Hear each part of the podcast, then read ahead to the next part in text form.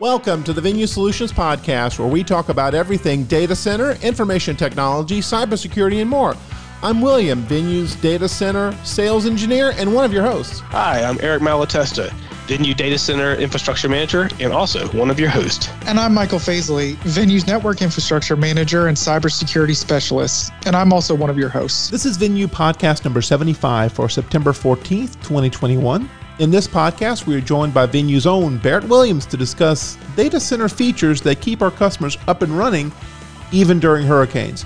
All this and more in this Venyu podcast. Hey guys, welcome to the next Venyu podcast. Um, I'm here with Hey, Mike- Will. Hey, I'm here with Michael Faisley and Eric Malatesta, and um, Hey, how are you doing? we thought it was time for a for another podcast. We've had some interesting times here recently. You know, the old saying is "May you live in interesting times."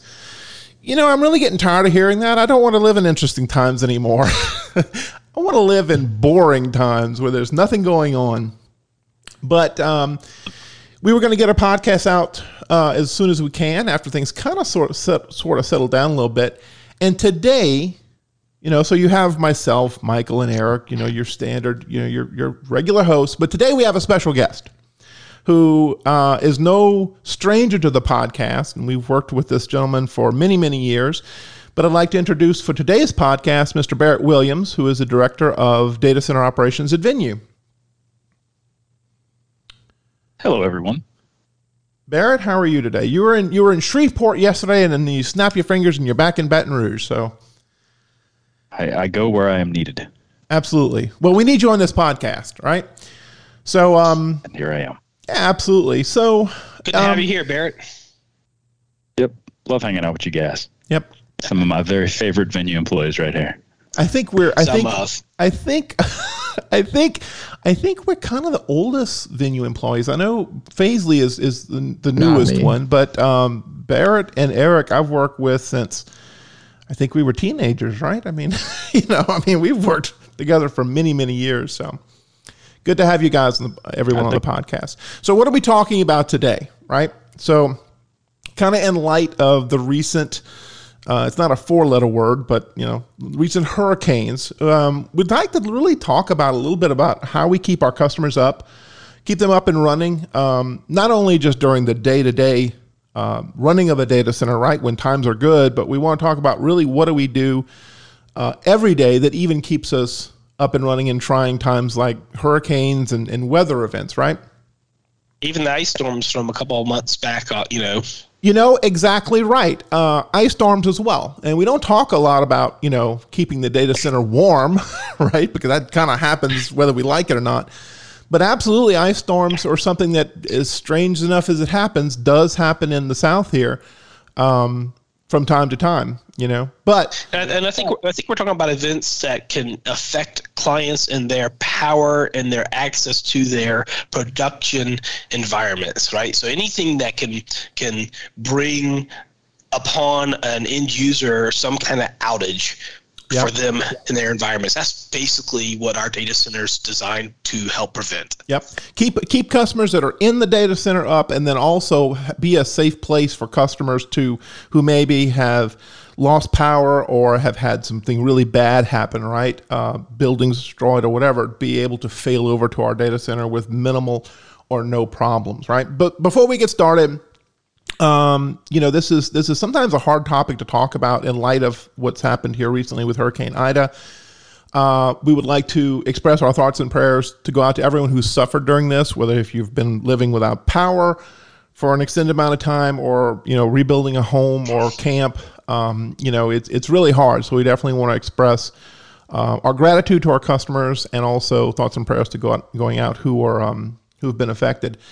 Um, again, the RTC family of Venyu, eTel, and, and Vision, uh, we provided we're, we've been providing assistance to not only our employees, which is amazing, but also the general public. Whether that's um, you know a free Wi-Fi at, at affected locations, getting power, uh, well not power, but getting connectivity back to customers in their location. So, um, eTel and the RTC family of companies, uh, we- we take a we're in this together approach, and I think it's um, it's working well.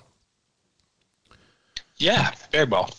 So let's get into today's topic, right? Hurricanes, uh, something that Venyu is not new to, right? Uh, I mean, I think most of us, if not all of us, I, am not sure how many hurricanes. Faisley, when did you come on board with Venyu? When did you start? Uh, I started in 2015. Okay. So Eric and and Barrett have definitely been here with me when we went through Katrina, and that was in what? That was in 20. What year was that? Five. 2005. 2005. So we had Rita and Katrina. Rita was really a, a mess, right? That was a hot mess. Um, and we did a lot of good work for customers who uh, who were in the New Orleans area who were affected, and we were able to do. At the time, we didn't have real time replication. We were actually just doing restores from backup, um, and we did some really amazing work for, for customers in, in the New Orleans area, getting them recovered to um, to Venyu. Uh, Rita was not so much of a problem, at least for us here in Baton Rouge. Gustav was um, was another hot mess. Um, we did run on our generators, but no problem at all. That seemed to seems that we had a lot of tree damage, a lot of power outages in the city of Baton Rouge. Um, but in the data center where we where our data center is located, no problems at all. Uh, and then just recently, Ida which was really a mess. And I would say Ida takes the cake, takes the prize for um, the you know for Venyu having to run their generators for the most time, which is around five days. We were on generator power without um, utility power, and we just kept chugging along. Yeah, I mean, we've we've been we've weathered a few. I mean, Gustav was kind of the worst one before um, Ida came along, right? So we lost power for Gustav for a couple days. Maybe Barry could probably answer that a little bit better. But, you know, all of these events, this is what we built the data center for. And, and though I'll say something, we learned something from each event, there was never an issue that we learned from that was like an outage type of event. We never, we never had to learn to to correct an outage. All we did was learn how to be more efficient at what we were doing for our clients. Yep, Gustav. I remember. I remember trying to get to the data center, and uh, it was literally like going, you know, trying to find side streets that I could dodge fallen trees and shrubbery and stuff to get to the data center. But once we were at the data center, everything was fine. I mean, we were running on gens for a couple of days, but uh, I think it's a perfect example of something we learned, right? Yeah. So Gustav, we learned, hey, it's, sometimes it's hard to get to the data center. Maybe we should station more employees at the data center. Yep. Right. So it's just it's every event has been a learning experience for us in some small way to be more efficient. Yep. And and so talking about those efficiencies, right? Kind of let's talk about a little bit about the cornerstones of what keep us up and running, right? And you know, outside of and these kind of all intertwine with what we do on a day-to-day basis. So when we talk about you know, hurricane preparedness and and and and these things, it's really we're not having to go out of our way to to get prepared for hurricane, right? Because we're always prepared for catastrophic events where we could lose power or have have trouble for our customers. So um, you know, don't get me wrong, we do d- check and double check thing. We, check things when we know we have a hurricane brewing out in the Gulf, but it's not something that we're caught off guard by, right? We we're we're prepared at any time. And um, the first thing really is is the facilities, right? It's it's it's it's keeping the power on, it's keeping the heating and cooling going. And that's really one of the things when you talk about a data center, you're talking about what's the physical what is a data center? It's the physical building, right? It's the actual location where here at Venyu in our Baton Rouge data center, we're in a 100 year non flood zone and we're in a robust building that is really been battle tested, right? We've been through several hurricanes, correct? So yeah. um, the location of the building is, is very important.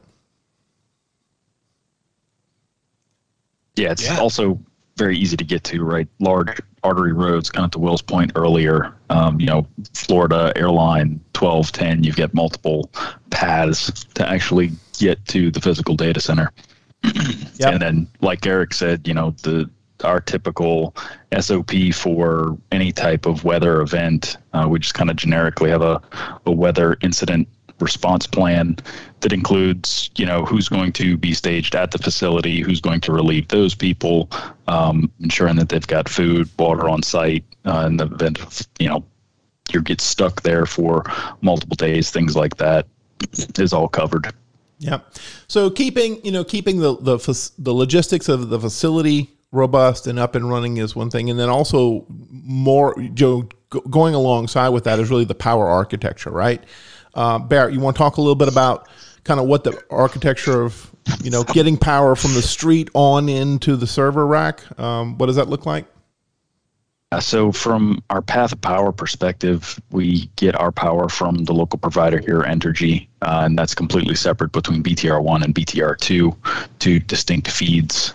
Um, and that feeds into basically our our batteries, uh, the UPS systems, and the UPS systems are always powering the floor, uh, your data center floor, you know, redundantly with A and B side power.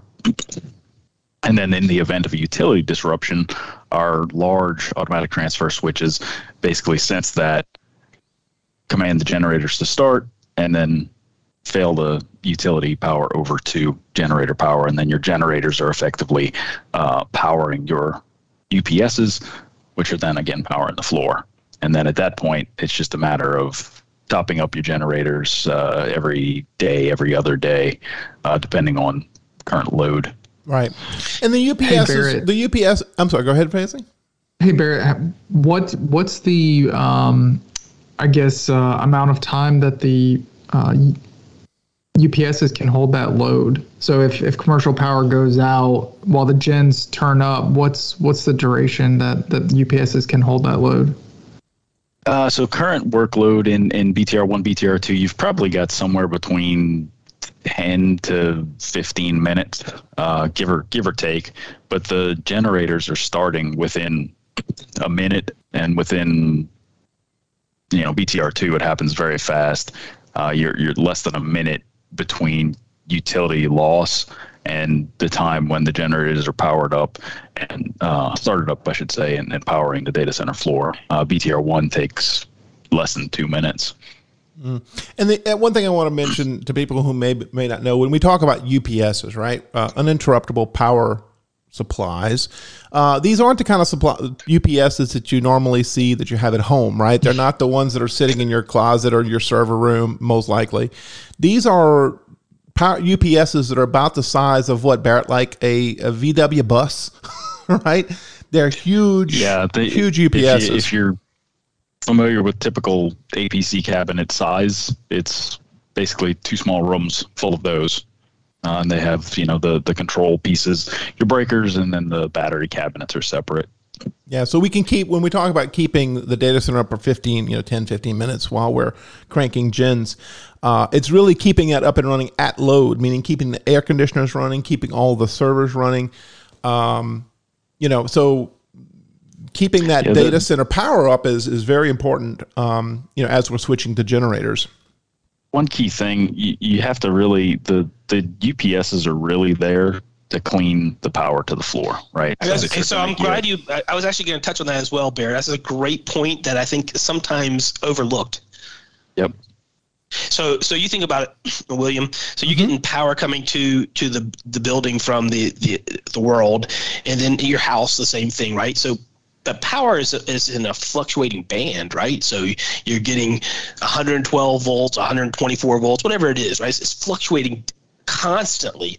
Well, something that a UPS does is clean that out, and then you're sending 110 volts uh, straight to your rack. You're getting exactly what you asked for, right? Yep. So, so when a, if a client were to call in and say, "I see, you know, voltage spikes on my server," are we having power issues? It's almost positive that we are not, right? There might be something in their rack that's having a problem. Maybe their their PDU's having a problem, or maybe their server themselves are having a problem. But the power coming to their rack is clean and exactly what they asked for. Yep, it definitely cleans the power. And we do this. This is run. The UPSs are running um, in times of you know they're running all the time, right, Eric? So they're we're we're providing clean power to your rack uh, all the time. And in That's fact, right. mo- most customers we tell you know don't bring in a UPS to your rack. Um, it, it's you're not going to get as efficient. I wouldn't say you would get you know inefficient power, but there's just really no need, right? It's not gonna not gonna really help you much. Um, and so yeah, we don't so we don't recommend bringing them in. Bring them, sometimes people will bring in because they think they need it for a single power supply type device, but we offer something called an ATS, which is an automatic transfer switch, right? So you can plug it into the A and to the B, and that switch has intelligence built into it and, and enough power within it to to withstand an outage and switch from one power source to the other power source. So so that's what we recommend you using because the power coming to you from our from our UPSs will be perfectly clean. Yep, absolutely, and that's that's something important to, to, to hit on. Eric is um, a lot of times people will bring in a switch or uh, even something like a small USB drive, maybe that they need to do, you know, to connect into a server or something, right? And um, you know, because the feeds that are coming in from the UPSs, uh, we have basically an A and a B circuit, right? So on, if you open up a rack, you'll see two power strips going down each side, right? And each power strip is an independent circuit. Servers is not such a big deal because most all servers have two power supplies, right? Redundant power supplies. One goes into A, one goes into B. Uh, but when you have devices like some networking equipment, only may have a single power supply. Um, don't, don't let that worry you because we have ways to fix that to where they're fully redundant power power supplies or power delivery, I should say. Right, right. So, so, so glad you brought that up, Barrett, about the UPSs and, and how the UPSs handle that. But yeah, continue on because it sounds this is really interesting about how the power is coming into the building, how we're failing forward to to uh, a generator, withstanding it with you. You're saying up to 12 to 15 minutes, uh, but only needing a minute to two minutes. Um, so, which is great. So, if one of the generators doesn't fire up, we have a little time to work on that. Um, but we can actually carry the load, and you tell me this, uh, Barrett. We can carry the load. So we run something like eight generators in BTR2, and we run three generators, and, and because the way they're configured a little bit, those numbers sound way off, but it's the way it's designed. Uh, three full generators in BTR1, but what could we run on? So everything uh, throughout the facility is n plus one, right? So it's it's what we need plus an additional unit for both fault tolerance as well as active maintenance, right? So uh, the the three generators in BTR one to use that example, uh, they all power up, start running, and they're basically sharing the load between them. So if if we were to have run, um, you know, gotten into the probably like ten plus day runtime, uh, we would we would have reached a threshold where we would start to need to do maintenance on some of the generators, and we would basically take one out of line, and then the two generators that are remaining would hold the load. So they were all running 25 ish percent. Um, it would just split that up between the two, and then you'd be able to do this sequence of events where you take take Gen 1 out, maintain it, put it back in, take Gen 2 out, maintain it, put it back in, and then 3. And then same thing for uh, for BTR2. It's it's got some some additional redundancies there within the individual housings um, to actual gen sets within each housing. So you've got a little bit more fault tolerance there, but you know, and then then you go upstream to uh, the the transfer switch, which effectively works just as Eric was describing in the the cabinet, um, small one U ATS versus you know again size of a, a small vehicle, um, but it's it's doing the same thing. Instead of swinging your couple of amps for your device, it's just swinging you know thousands of amps yeah. from utility to, to generators. Another thing I want to mention, guys, is you know when we talk about going from UPS to, to generators, we actually don't have to go start anything, right? These generators will sense that the street power has been disrupted and automatically fire up 100% and give us full power to the data center until the the smarts of the generator look at the load and then kind of balance themselves out for for optimal performance, right? Yep. Yeah. So uh, you know, a, a, quick word about maintenance, right? So every every week we run our generators uh, to test them to make sure that everything powers up successfully and there are no issues. And beyond that, we're doing quarterly PMs on the generators. We do annual load banking uh, once annually, and then we also do a simulated utility fault. So uh, obviously, in, in this case, this IDA was our simulated utility fault test for the summer months.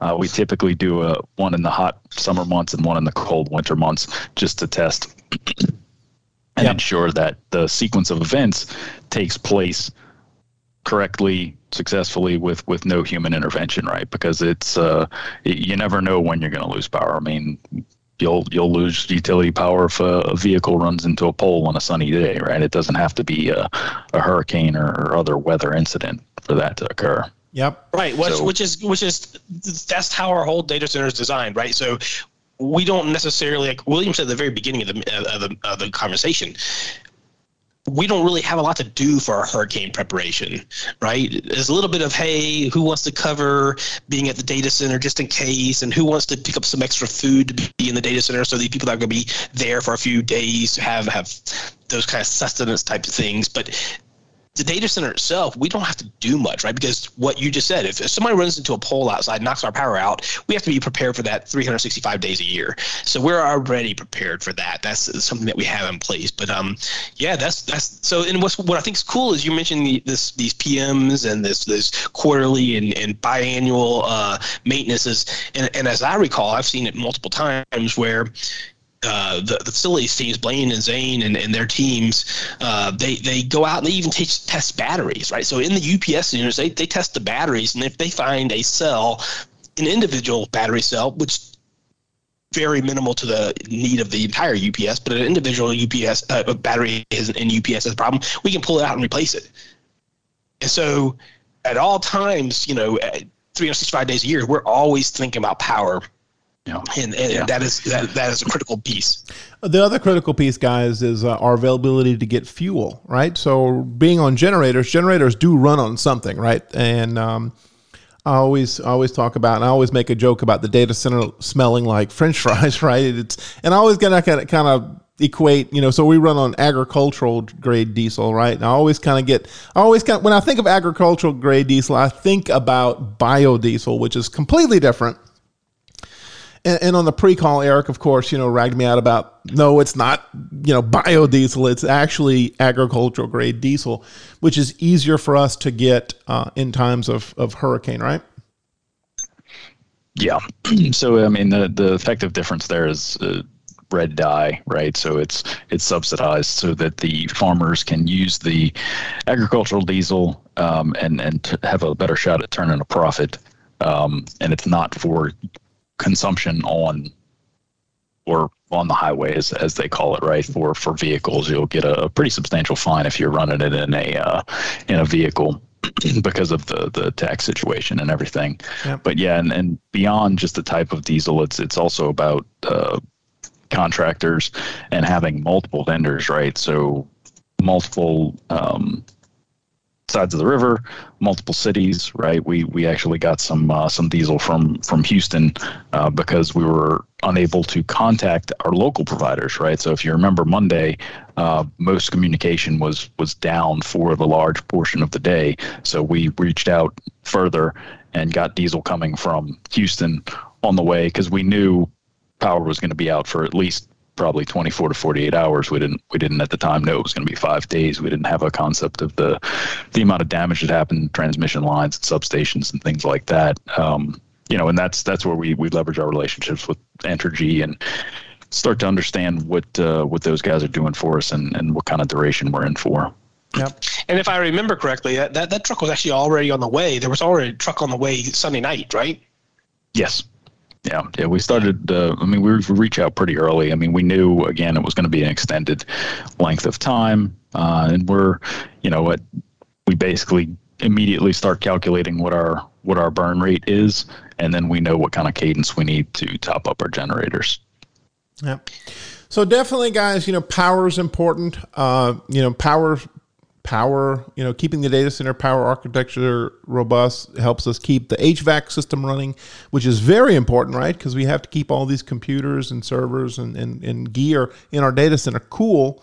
Um, like I said, not so much heating, right? Uh, but who knows? It is 2021. Who knows? We may have a blizzard coming in Louisiana. We do, with our with the luck lately. It, you know, who knows? Yeah.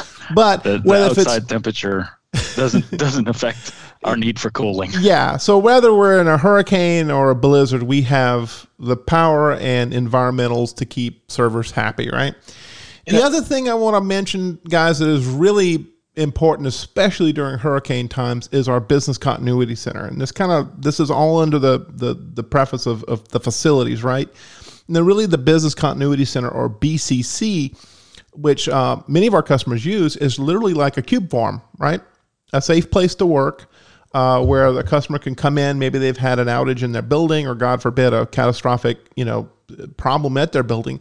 They can come into the data center. They can sit down at a laptop or desktop. Um, maybe they've set things up beforehand. They'll have their phone system set up and ready to go safe place to work, cool, near their servers. Uh, we have showers and a kitchen, so it's really a benefit to the customers who are um, who are reserving those seats for hurricane season, right? For things like this.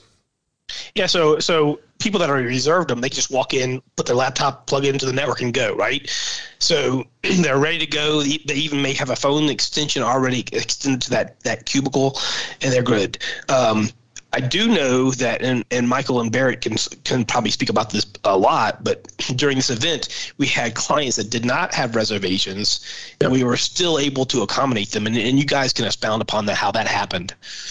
Yeah, absolutely. Yeah, I mean, everybody that, that reached out to us, we were we were able to accommodate them in the BCC. I mean, it's a it's a pretty quick and easy turn up. It's just a matter of um, you know, getting getting some some paperwork in place, and then getting them in there. The check-in procedure is very similar to how we check um, our customers into the data center your surrender ID, you get a badge. That badge will let you get in between the hallway and the BCC and get to the restroom and the break room and the conference room and, and all of that, but not access any uh, any of our critical facilities.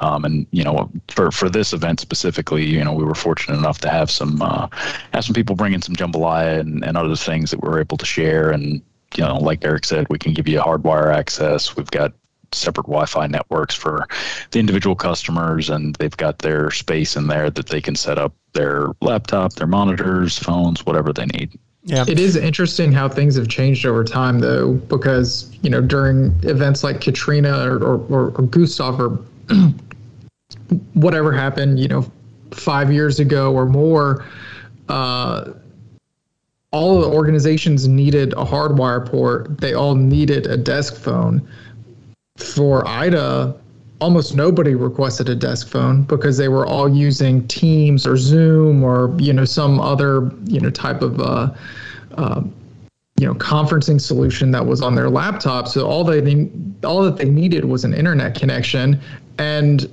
I think we may have had one that requested a hardwire port, but everybody else wanted wireless. So it is yep. interesting how that has evolved over the last you know 10 15 years um, and you know organizations just having different needs out of the bcc yeah and, and for me who i'm not very smart with these things it, it, michael is it easier for you to turn up someone that's hardwired or someone that's wireless um Wi-Fi so easy to turn up now. I mean, especially because we're we're segregating the the customers as they come in. So if there's ten different um, you know organizations that have space in the BCC, we're going to give them 10 different networks because we don't we don't want them sharing networks.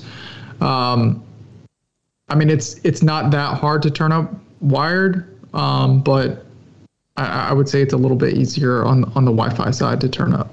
Yeah. Okay, cool. And kind of speaking of internet connectivity, Michael, I mean, this is, you know, we talked about facilities a little while ago. Now we're kind of moving into, you know, what is the importance of internet connectivity, right? And I think, you know, as you said, back in the Katrina days, it was hardwired. People maybe weren't using mobile phones as much. Maybe they needed to port their numbers to our data center for, for connectivity. Um, now it's, you know, that people are using things like Teams or uh, you know signal or types of communications that is m- not necessarily reliant on dial tone but reliant on internet connectivity right? So can you talk a little yep. bit about you know where our internet connectivity comes from at the data center right? We have we have multiple carriers coming in uh, and then we have a, a you know a slew of redundancy from the lines coming outside the building down into the users uh, servers and or laptops and desktops yeah, I mean, when we talk about internet connectivity, there's there's kind of uh, a few components that need to be addressed, right? One are are the feeds that come into the data center, right? And uh, the other would be the internal network architecture. Um, so to address the feeds that come into the data center first, uh, we are redundant and diverse, which which is an important concept to understand, right? You can have redundancy but not have diversity, meaning you may have two or three different feeds come into the data center, but if they're coming down the same side of the highway or entering in the building the same side, a backhoe or some type of physical damage could take out all of your feeds, right? And that's obviously not ideal. So, uh, not only do we have redundant feeds coming in uh, feeds coming into BTR1, feeds coming into BTR2, but they are geographically path diverse and node diverse. Uh, the node diversity comes in where those feeds actually enter different devices in the data center and go to different devices on the opposite end, which is really you know a device failure will not take out multiple circuits.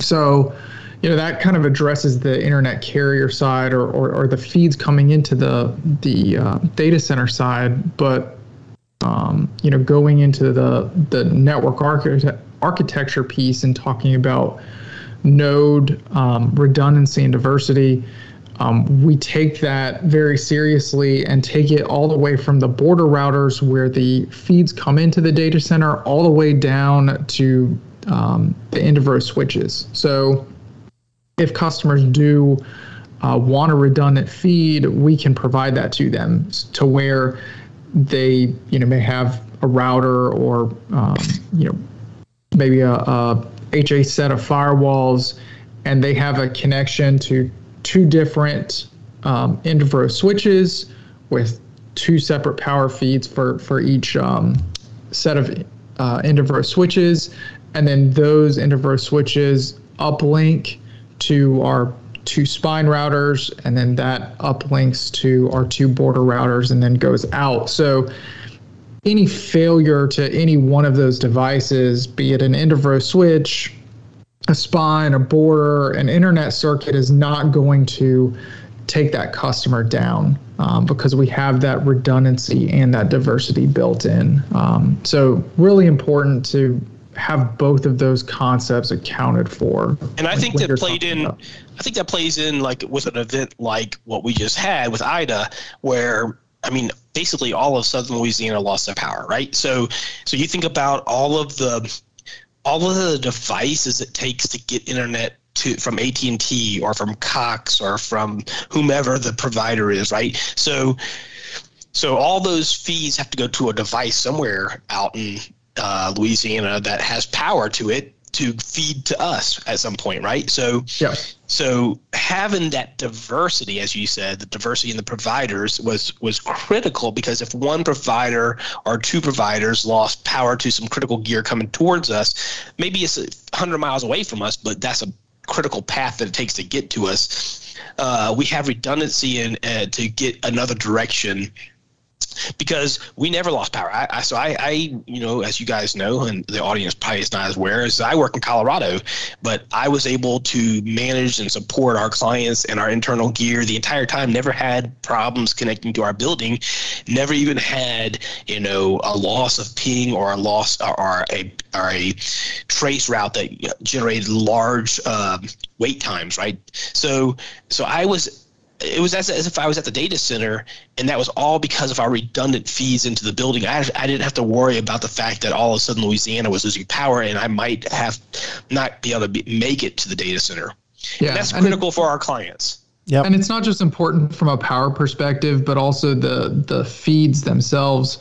Um, you know, not all cables are buried. Uh, some cables are, are aerial, right? So if it's if it's going along a set of poles and you know, in not not just a hurricane, but but you could take a, a an ice storm where there's a bunch of sleet, um, or or you know, ice weighing down those cables. If it brings down that aerial cable, you need something to fall back to, right? So that that path diversity also comes into it. Yeah, right. That, that, that that's great. So redundancy. Actually, go ahead, Barrett. Say we we actually had a, a several of our local MSPs that are in the co-location facility.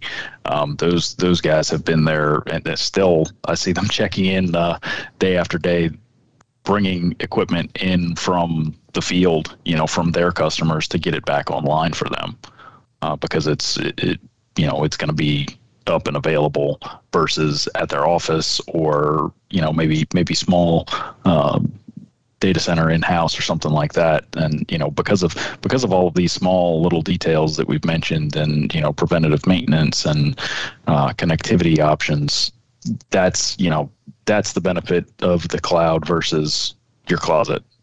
Yep. And and that actually kind of goes into some of the things we'll talk about next really which is our data center solutions right? So we talked a lot about facilities. We talked about internet connectivity uh, we talked about co-location, right, in rack space, where some maybe someone wants to move their gear into our data center, into like just co-location space, and they just want to move their their servers and network gear from one location that maybe is in a in a path of, you know, a place where hurricanes tend to have worse have worse outcomes, right? Maybe they want to move that into one of our data centers. Um, but then we have customers who don't want to move gear in. Maybe they want to just migrate to our uh, our cloud, right, where we host the the virtual servers and infrastructure for them, right? An example of that would be someone who may is uh, maybe is closer to the coast, right? We had actually a couple of customers who migrated their their virtual machines um, from their production running in an area that was maybe susceptible to hurricane damage, move them right into our uh, public cloud right before the hurricane hit, like maybe a couple of weeks before and they're yeah. leveraging our cloud services um, and moving completely out of harm's way at their headquarters, right? Sure. So we have at least two or three clients within the last two months that either moved to a private hosted cloud, which is something we could talk about, which is basically gear dedicated to you, but it's running in our building and managed by us. And we also have a public cloud, which is gear that you don't have to worry about. It's not dedicated to you. Um, and we've had clients that moved into both of those environments and of course none of them had issues though their headquarters where they would have been at would have lost everything. They would have lost power they yeah. would have lost internet. Everything would have been down. So even if they had generators to run their their equipment they would have lost internet because the provider going into their building was down not just the equipment within their building.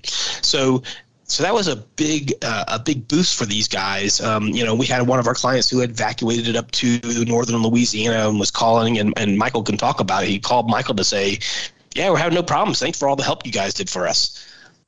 Yeah, yeah, absolutely. Um, you know, we we had known, um, like Will said, that they had just done their migration um, prior to the hurricane coming in, so we wanted to double check to make sure that everything was was good for them going into the hurricane. And you know they had mentioned hey you know we've we've gone ahead and evacuated. And um, you know I was checking on them uh, after the hurricane had passed through. And they were like you know what? This this was really great um, for us to have done this migration because it was one gigantic thing for us to not have to worry about right? Um, everything worked great. And we weren't have to um, we weren't having to worry about okay is the building gonna gonna lose power or um, or leak and rain on it or, or or flood or you know whatever it may be um, our our infrastructure is at the data center and it's going to be on and protected Yep. So rather, you know, if customers are worried about where they want to run production, that kind of ties into when we talk about edge computing, right?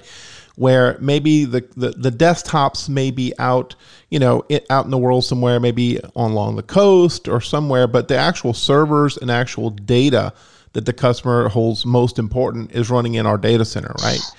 Um, sure. To where the most critical data does not go down, right? Um, and whether it's running, like you said, Eric, in private or public cloud, um, that's where you know customers reap re- benefit, right?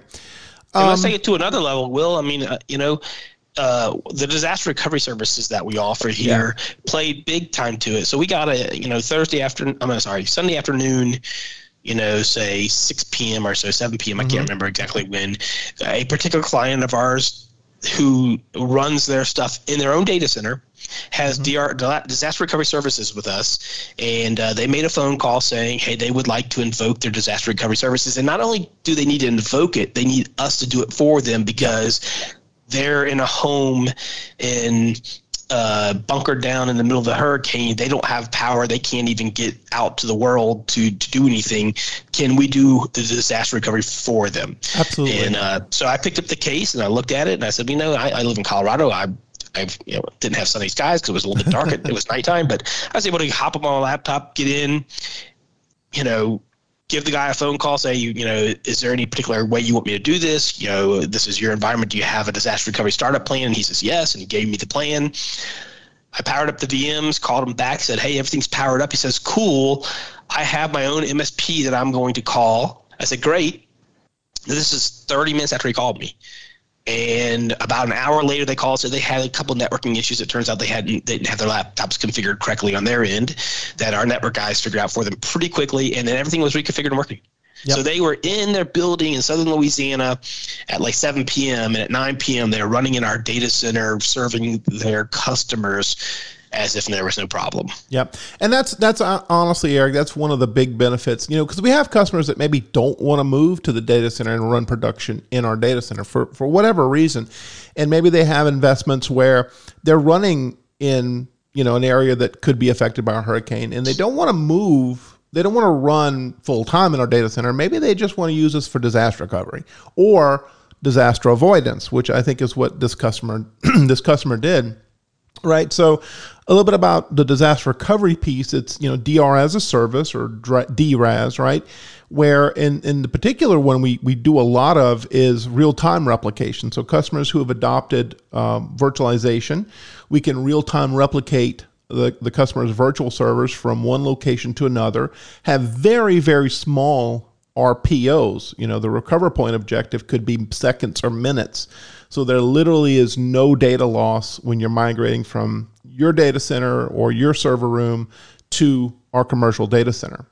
And Eric, you know, as you said, you kind of hit that easy button. Um, you know, follow the the, the plan, uh, plan the work, and work the plan, and it worked out very good for this customer. Yeah, absolutely. I mean, you know, it, they had a at least they knew what they needed to have started and they knew what they needed to have started in what order. So some of our clients don't necessarily know that, and, and we try to help them with that. Uh, but this client did, and so I was able to execute and get them running. Mm-hmm. Um, and then at one point, the, the I was going to be doing some of their MSP work for them, but they were able to actually reach their MSP, and that their MSP was able to log in. Had they not been able to do that, you know, with access to their uh, systems, they could have said, "Okay, Eric, we're going to divulge to you how to connect everything, right? And I could have done those other pieces for them, or yeah. anybody else in the office could have, you know, any of our support services team. Um, I just happened to be the one working the case. But yeah, so this this client was super successful, right? We didn't have any problems with that, and and, and they could have done it a, a million different ways. But the beauty beautiful part piece of this was so they failed forward with us for about four days, and then their building got power, their building got internet, and so they said we want to move our stuff back right? Because so, they wanted their the the ten servers or so that they powered up to be closer geographically and logically to the other servers that were running. So they they were able to just just to fail them back. Yep. And, and and not only did they were, were able to fail them back, they were able to fail them back without even calling me. They did it all themselves. I didn't even know. I just went to check on them. I looked in the in our cloud to see how they were doing, and I saw, hey, all their stuff has been removed. They they've contacted them and said, "Hey, did did you have an issue?" And they said, "Nope, we failed back. Uh, thanks for all the help." Yep. So so the, the the like you said, make the plan, build work the plan, everything worked out just like they they intended.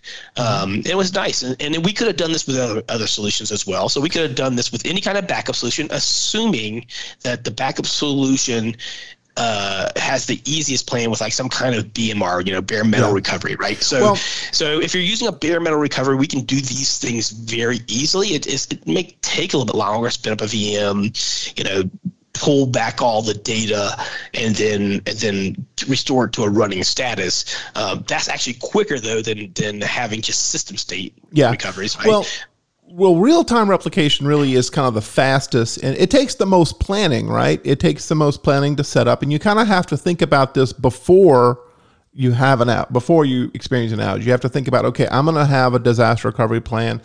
Maybe I want to do real time replication.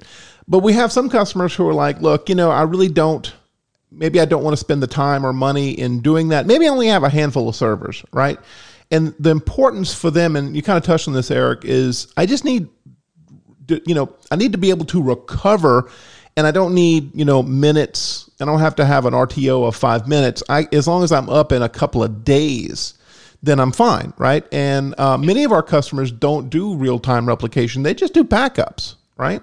And as you pointed out, you know, doing things like bare metal recovery images, right, where we take a, um, an actual image not only of the data, but we take an image of the C drive, right, the boot disk, and uh, we can very easily power that machine up. We recover that data. After the data is recovered in our public cloud or private cloud, we can turn those machines on, turn those machines on, and make small changes to make them usable again to the customer. Sure, and we have clients that do that as as their disaster recovery plan, and that works mm-hmm. well for them.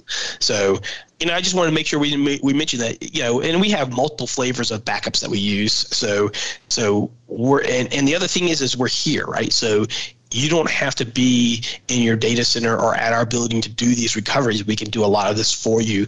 You just have to, you know, whatever pieces of, of, of your recovery plan you need us to, to, to, divulge to us, we just need that information. But restoring yeah. VMs and, and even restoring bare metal physical boxes is pretty easy for us. We, yep. you know, almost anybody in our company can do this and, and it's, it's very is, is, is simple. Yep. It could take longer for doing a bare metal or a system state recovery versus doing a live recovery.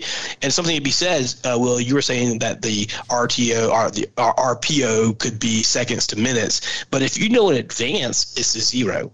Right. So if you know that you want to fail over in advance, you can just hit the button and it'll do a a controlled recovery on our side where it actually wraps up all the data on the source side closes it out, shuts it down, and sends that last zillionth of a second to us, and then we have uh, we have the exact zero state yeah. recovery. It still blows my mind that that actually works as well as it does. I mean, I know it's we've been doing it for several years with this particular vendor um, and, and technology, but it still is amazing that I can have a server running, um, you know, in New Orleans or in Houma or Houston, and literally with a few clicks, that machine now is running in Baton Rouge or Shreveport or, or even a partner data center. So, really kind of cool.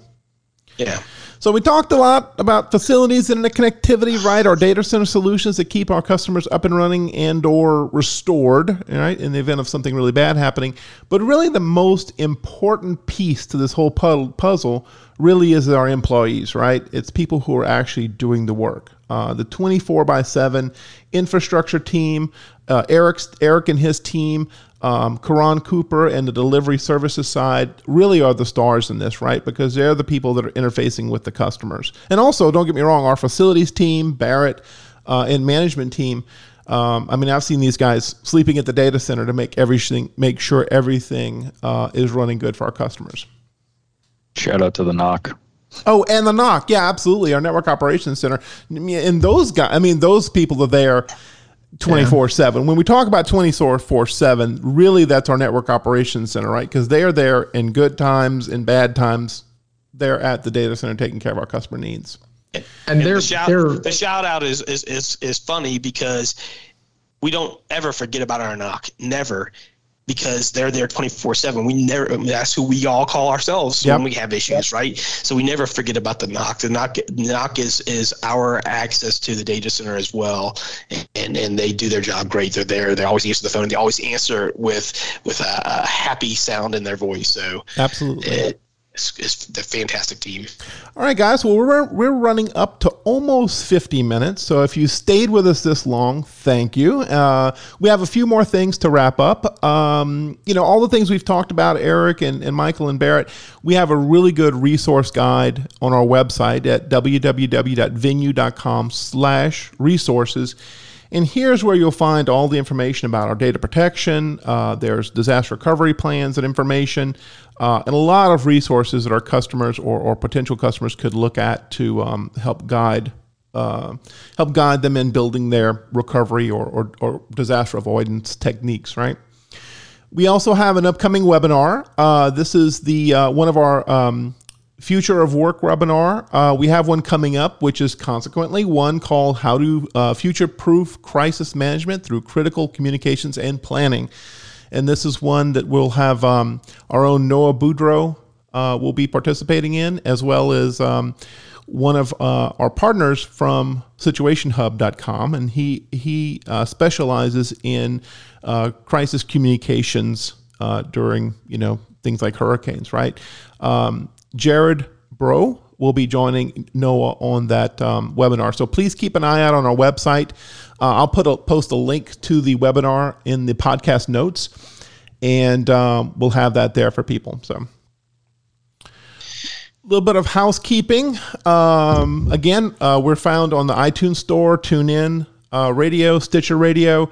Uh, also, just on the venyu.com slash podcast website. Uh, all of our podcasts can be found there. And obviously, we'd love to interact with our listeners. So if you have questions or want to inter- you know, send us comments or maybe things that you would like to hear us talk about, you can email us at podcast at venyu.com. And then also, if you go to venyu.com slash podcast, there's actually a button and a link that you can click on and actually submit a web form and, form and get in touch with um, myself, Eric, and Michael.